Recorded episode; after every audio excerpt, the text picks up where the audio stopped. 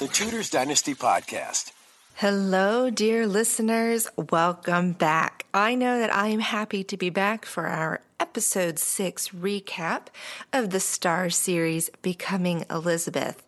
Before we start, I do want to thank Katie from Queen's Podcast for stepping in last week and being my voice. She did a fantastic job and truly saved the day. This next episode in the series is entitled What Cannot Be Cured. And of course, now we know the end of that statement is what cannot be cured must be endured. And we were left with a cliffhanger last week showing that Elizabeth was either going to be arrested or, at the very least, questioned in the aftermath of Thomas Seymour's attempted kidnapping and or murder of King Edward VI. We open on Thomas in the Tower of London now. His accommodations actually look fairly nice, but later, of course, Bishop Gardiner steps in and, and reminds us that no one is actually truly relaxed when they are in the tower. But Thomas has some nice accommodations. Somerset, his brother, comes to visit, and he makes an attempt to sort of level with his brother. He needs to know the truth of what happened, and now he is using the threat of torture. In this period of history, we know it is filled with tales of torture and very creative methods. Shows like The Tudors or even Borgia's have depicted a handful of especially terrible methods. And we know the Inquisitions of Spain and Rome were also barbaric. Earlier in the season, Catherine Parr even detailed the torture of Anne Askew. So, in short, this is not a threat I would take lightly if I were Thomas. It's about to get pretty brutal if he doesn't spill some details about this break in and his ultimate intentions for King Edward. But Thomas, being Thomas at this point, is still under the impression that he will receive a trial. So he's trying to keep his story to himself. Now, does that mean he has a different story? Does that mean, obviously, in the context of the show, he's trying to come up with a good story? I don't really know what his motivation is here, but he has decided um, to be tight lipped. Then King Edward and Somerset are shown out falconing. We've talked about this a little bit because of the stag, Elizabeth and her scene with the stag. So, falconing is essentially hunting, but the bird is doing uh, some of the hunting and some of the retrieval. So, small game here. But what's really interesting is that everything in this scene is really quiet. And I appreciate the emptiness of background noise here because I once read that in places of danger or when impending danger is around, you don't hear birds. And so the absence of sound in this scene really brought in my focus. It really set the tone of this moment as being very heavy, even dangerous. So poor Edward is, of course, having a small existential crisis over this idea that his sister and his uncle may hate him enough to kill him. But he's realizing that it's also bigger than them because he's he's noticing now that his people hate him too. No doubt this is a reference to Kett's rebellion, which we were introduced to last week. Again, we're shown a scene with pretty intense animal cruelty. I think this is probably the worst one we've seen so far. Edward demands that this falcon be feathered and skinned while alive, and it's depicted as sort of a way to make something else suffer as he does. Now, every single one of our listeners who interacts with us on Twitter hated this. So let's fact check it. Let's add a little levity. Tudor court had so many gossips and diplomats, even who made up stories to either frighten or inspire their courts back home. And this story of Edward and the Falcon appeared in March of 1551, and it was written by Ambassador Simon Renard. In his account, he actually suggests that Edward tore apart the falcon himself and then threatened his privy chamber that he'd do the same to them if they tried to pluck him apart. Now, this event is not likely to have really happened because, first of all, Simon Renard was not even at English court at the time that he wrote this, so whatever he wrote would have been secondhand gossip at the very best. In addition, this story of tearing apart a falcon had been used previously to describe the Emperor Charles V several decades earlier. It was also unlikely to have been true then either. So, this is somehow forming a pattern where this story or this concept of brutalizing a powerful animal and then threatening servants um, is something that's frequently used to make a ruler seem formidable after an event or scandal, which diminishes the ruler's public image. So, in short, I really don't think this happened. I think it was propaganda.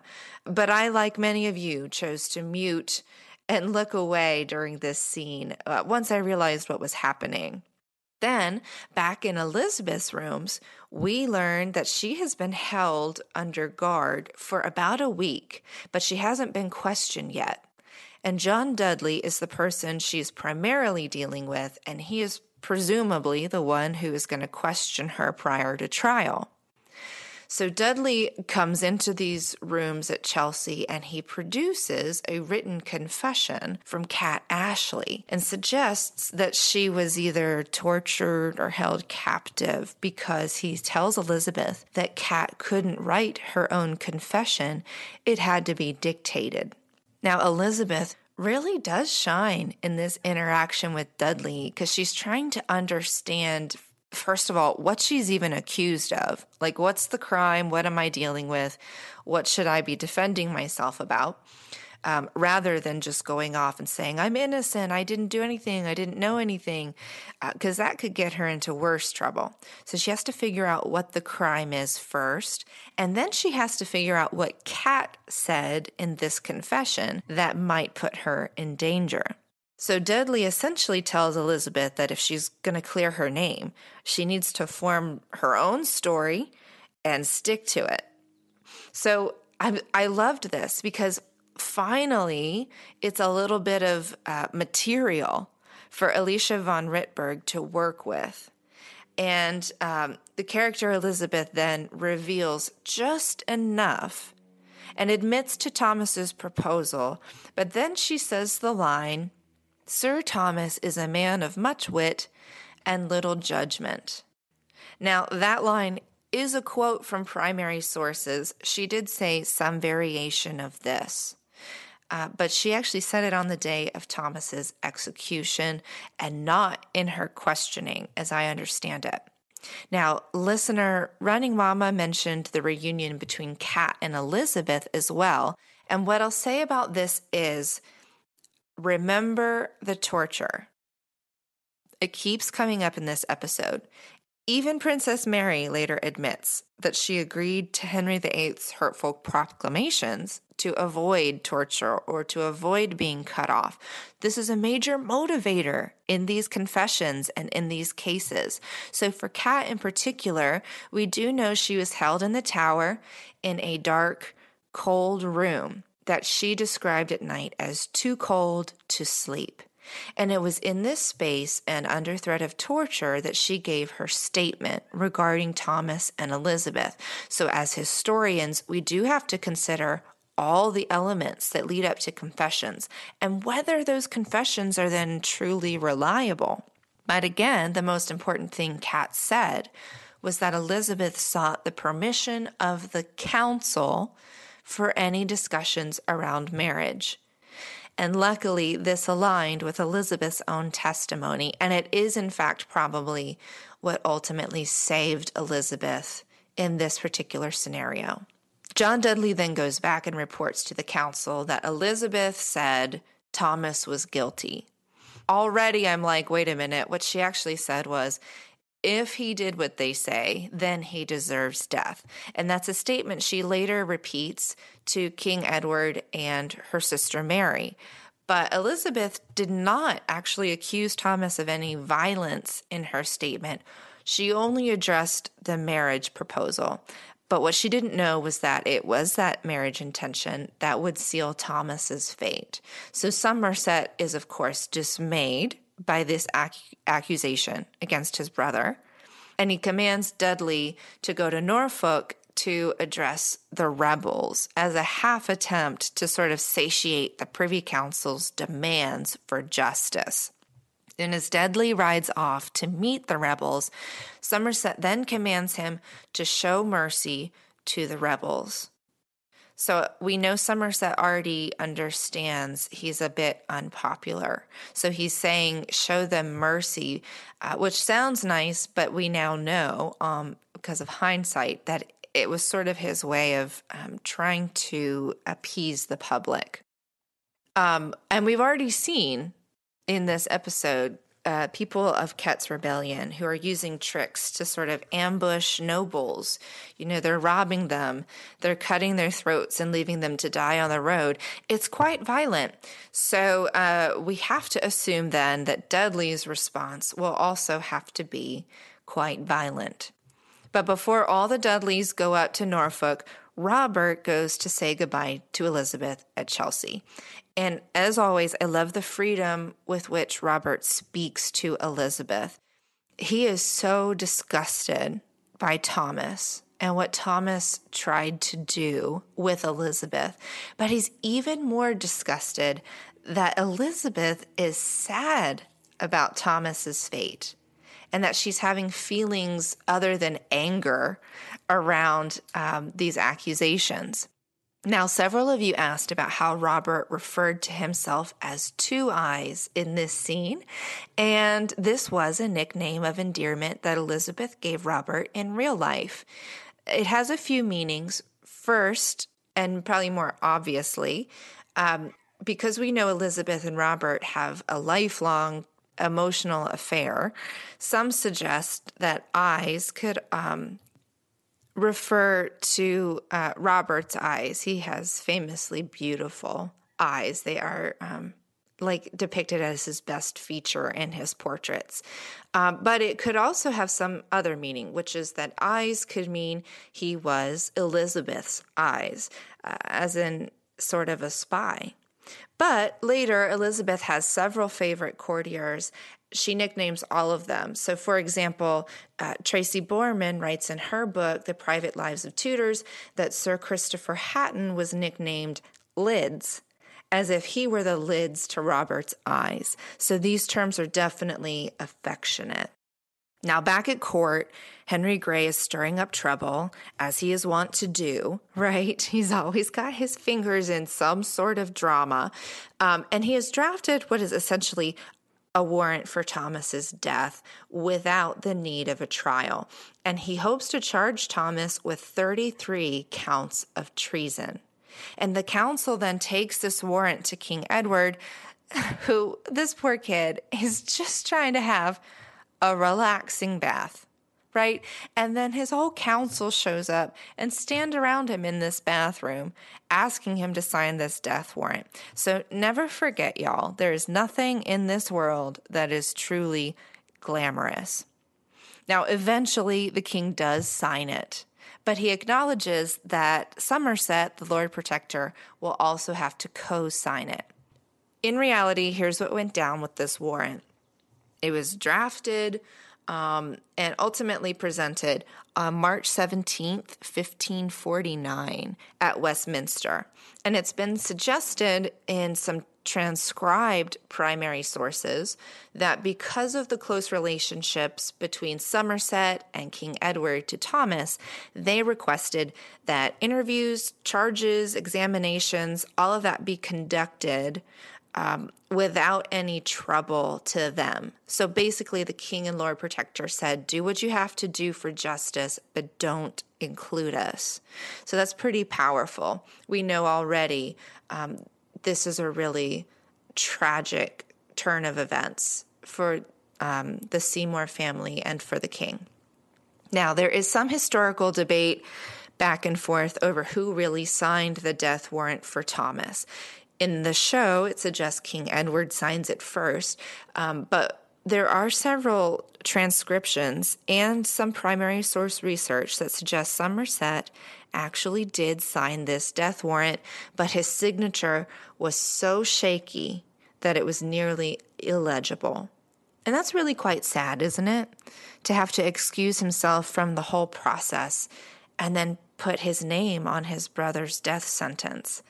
That would be utterly devastating. Criminal or not, Thomas was his brother. And so for Somerset, this is a really terrible spot. Meanwhile, uh, the Privy Council are starting to talk about whether or not Somerset himself has been a good Lord Protector. And they sort of present Princess Mary with the opportunity to become Lord Protector over her brother. Um, listener Laura asked about this. Um, and it was also brought up like that doesn't make sense that Henry Grey would want to put Catholic Mary as a Lord Protector. Uh, and I kind of agree. I've not personally found any primary or even secondary sources that mention this proposal. So for now, I'm going to say that this didn't happen. There is a coup coming, but Princess Mary is not necessarily going to lead it. If anything, um, they're just trying to set us up to have Princess Mary having like a really powerful feud with whomever does become Lord Protector. So I think it's just a plot device. Then we were all surprised that we got this really unexpected introduction to the Robsart family in this episode as well. So, John Dudley and his uh, two sons arrive at the estate of Robsart, and we get our first glimpse of their daughter, Amy, who will play an important role for Robert here very soon. Listeners Brooke and Running Mama both really liked the inclusion and portrayal of Amy in the show this week she's educated, she speaks her mind well, she understands the politics of what's happening. Um, her family were Norfolk gentry. Her father was the sheriff, and they were also devout Protestants. So, this potential match that's developing between Robert and Amy definitely makes sense. They are absolutely painting Amy out to already be like so in love. She just can't contain her urge to kiss Robert. And that was kind of a cute scene because she was so embarrassed. She's like, Don't tell my dad. And definitely don't tell my mom. Like, like this is so embarrassing. Um, and that was really relatable. Um, and I thought the actress did that that piece really well. But we also see Robert is a little smitten by Amy, and he's starting to react differently now to Princess Elizabeth. He's detaching a bit. So I think we're well on our way to a romantic side story here. Then cut back to the Tower of London, and we get our final scene between Somerset and Thomas. And it's it's heartbreaking. This is actually to me, this is like acting excellence it's like this roller coaster of response and acceptance and um, the actors are really listening to each other right? They're not just waiting to say their lines. There's like true interaction here. And you know somerset's trying to give his brother the chance to talk but thomas is still really smug thinking he's going to get a trial. And so somerset has to kind of tell him the trial's not going to happen. And, and the fact that Thomas is still, even at this point, assuming his brother can do anything to save him is so tragic. It's so removed. Like, clearly, this character, he, he knows he's done some bad things, but he didn't accomplish any of them. So he maybe he's thinking, like, they can't really charge me because I didn't actually accomplish my tasks. I don't know what he's thinking here. Um, and we have some amazing musical beats that happen uh, leading up to Somerset's admission that he will, in fact, allow his brother to be executed. So it creates this really interesting sonic tension in the scene. And I also quite loved you know, obviously the acting choices, but it's because the interaction was so personal. Like Thomas doesn't just completely lose it and go mad, right? We've seen that. Someone gets sent to the tower and within a day they've like completely lost their mind. I'm sure it happens. The tower is not where you want to be. But here, Thomas is still trying to keep his wits. He's trying to understand what is happening. Like one moment, he's writing a poem, which, by the way, is a real poem. And then the next moment, he's told he's going to die. And that's entirely too much to process in a matter of minutes. So, uh, of course, the show has set it up so that we believe he's guilty of his charges. But here, between us on this podcast and on Twitter. We've acknowledged there is more to this story than the traditional narrative. Uh, but in our created world, we're getting really strong acting and some really powerful tone curation. Uh, and it brings us to the day of Thomas's execution. And Princess Mary actually stops Somerset in the hall as he's on his way to his brother's execution, and she tells him that she's been asked to take his position as Lord Protector and that he should just attend the execution as a brother and not as a representative of King Edward. And this is especially brutal. Again, I don't think this happened. I've never, ever read about her being asked to be a Lord Protector. So I think this is just tension, uh, but it's clever. And it kind of feels almost like like the Bond villain reveal, you know, where they spill all their plans at the very end. Um, and I really don't think Mary Tudor would have done that either. Um, but in response to this conversation, Somerset immediately changes course. He bails on attending the execution and instead takes King Edward from Hampton Court to Windsor, uh, which is a more fortified, sort of defensive castle. And in the context of the show, it's because he fears Mary is maybe heading up an uprising. But in reality, you know, it was becoming obvious to Somerset that the Privy Council and the common citizens were all turning on him and his authority. What he wasn't counting on, though, is that by this time, Edward is 12. He sees these moves as an overreach of authority by Somerset. And very famously, the young king actually kept a diary. And in it, he wrote about this event, quote, Methinks I am in prison end quote which is why at the end of the episode when dudley comes to um, well it would be windsor but the show says somerset house the prince asks something like have you come to set me free from this prison and that's a, a direct allusion to the chronicle or to the diary of King Edward. This execution scene for Thomas, I can't really explain it, but it gave me kind of a strange feeling because at this point we've watched so many stories from this period and so it's sort of eerie that from series to series, we see the same visuals of these executions happening in the same places and thinking about how these really were the places. So we're seeing as close to what really happened as possible. I don't know. I got like a little trippy about it. Um, and maybe I'm having a, an existential crisis. I don't know. But I thought it was just really very powerful in reality, I think this event would have been pretty somber. Um, actually, historian David Starkey wrote that people were really surprised that Thomas was ordered for execution, um, that this was sanctioned by the king and by Thomas's brother, um, because Thomas was really popular. He was charismatic, he was charming, people liked him generally, and they were surprised by this. Um, it's possible people showed up to jeer, you know, executions were kind of a popular pastime. Um, but I think this was more realistically a somber day. And of course, my heart breaks for the moment Thomas realizes his brother and nephew haven't even shown up for his final moments um, because Somerset is trying to cover his you know what. And then, even after that, uh, Thomas is betrayed by his servant Richard over the letter we saw him put in his shoe. And that's just really a dark, kind of sad end.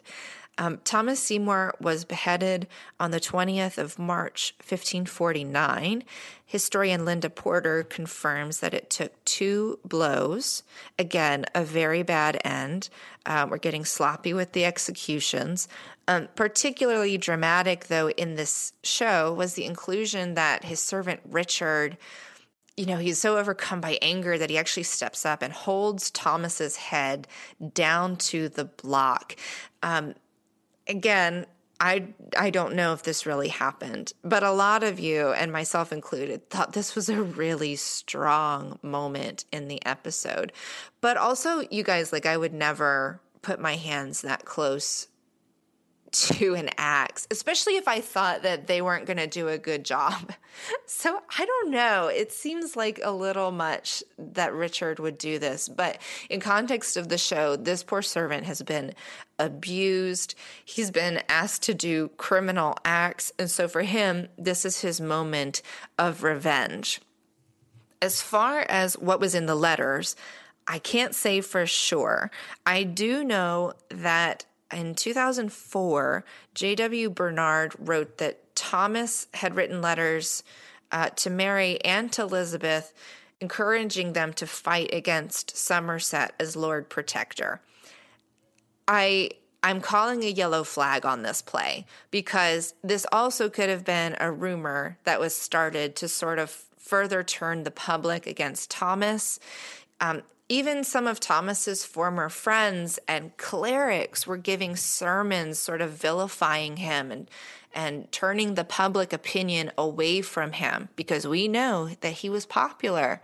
Um, these acts alone tell us that there's more to the story of Thomas Seymour than anyone knows. They've gone to great lengths to make him look bad to the public. Now, cut back to Elizabeth and Mary. As the clock is chiming, Elizabeth begins to show some grief, knowing Thomas is likely gone. Um, but so many of you said that this was one of your favorite scenes because Mary admits she's not come to comfort her sister, but rather to sort of keep everything in perspective, to bring truth to the situation. I think it's a bit of a surprising interaction because Edward's view of Mary is um, that she's sort of a motherly figure. Um, I think listener Terry was surprised that Mary and Edward uh, are seen so frequently together, uh, but it is documented that Edward quite liked Mary. Um, but for Elizabeth, Mary brings her a dose of reality and honesty. And frankly, the truth really hurts.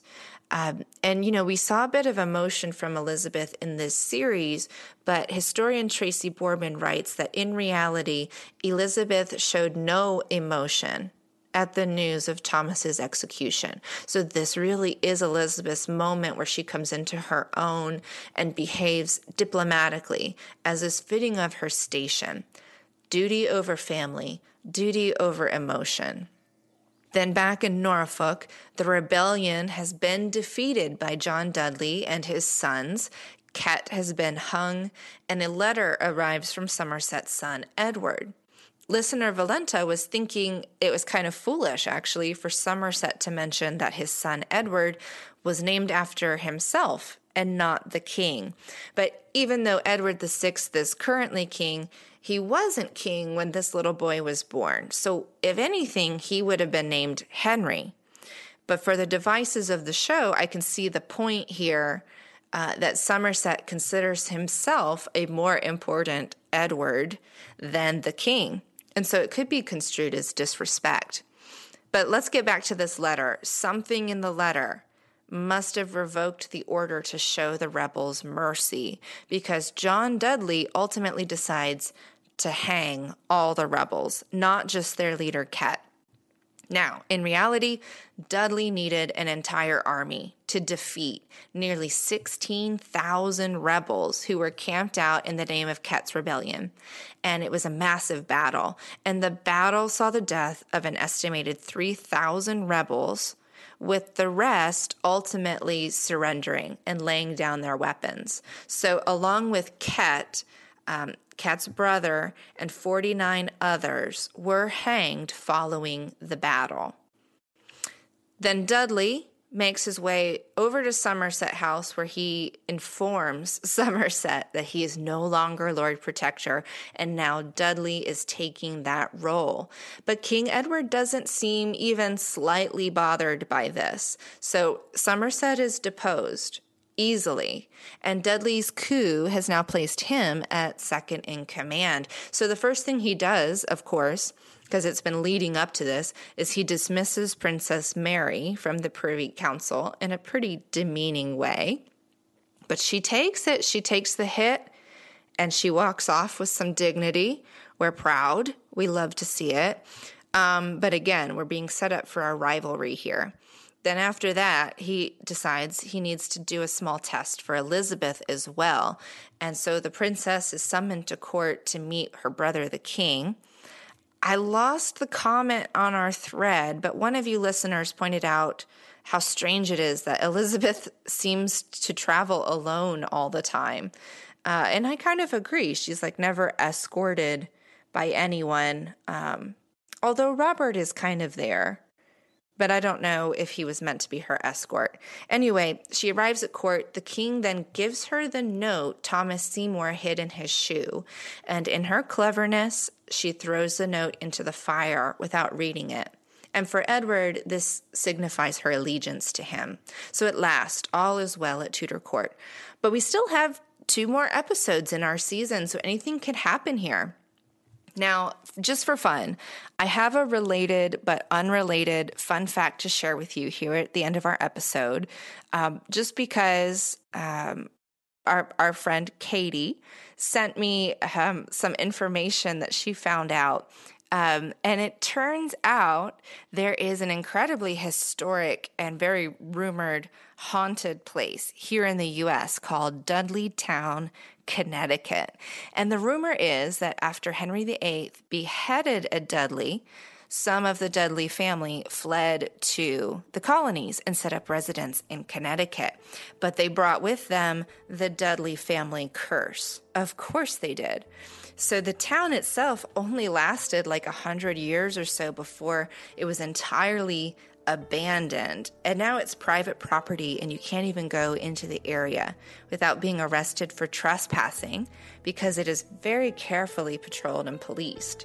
Now, honestly, because I have to say it, I think all the history of Dudleytown is made up. But, you know, I love a historic ghost story. So if you've heard of Dudleytown or if you've been there, let me know. I want to hear your stories. Until next time, I'm Christine Morgan, and I hope you have a great week of historical deep dives. And I look forward to chatting again in a couple of days. Thanks for listening to this episode of the Tudors Dynasty Podcast. You can follow and support the Tudors Dynasty Podcast on Facebook, Twitter, Instagram, and Patreon at Tudors Dynasty.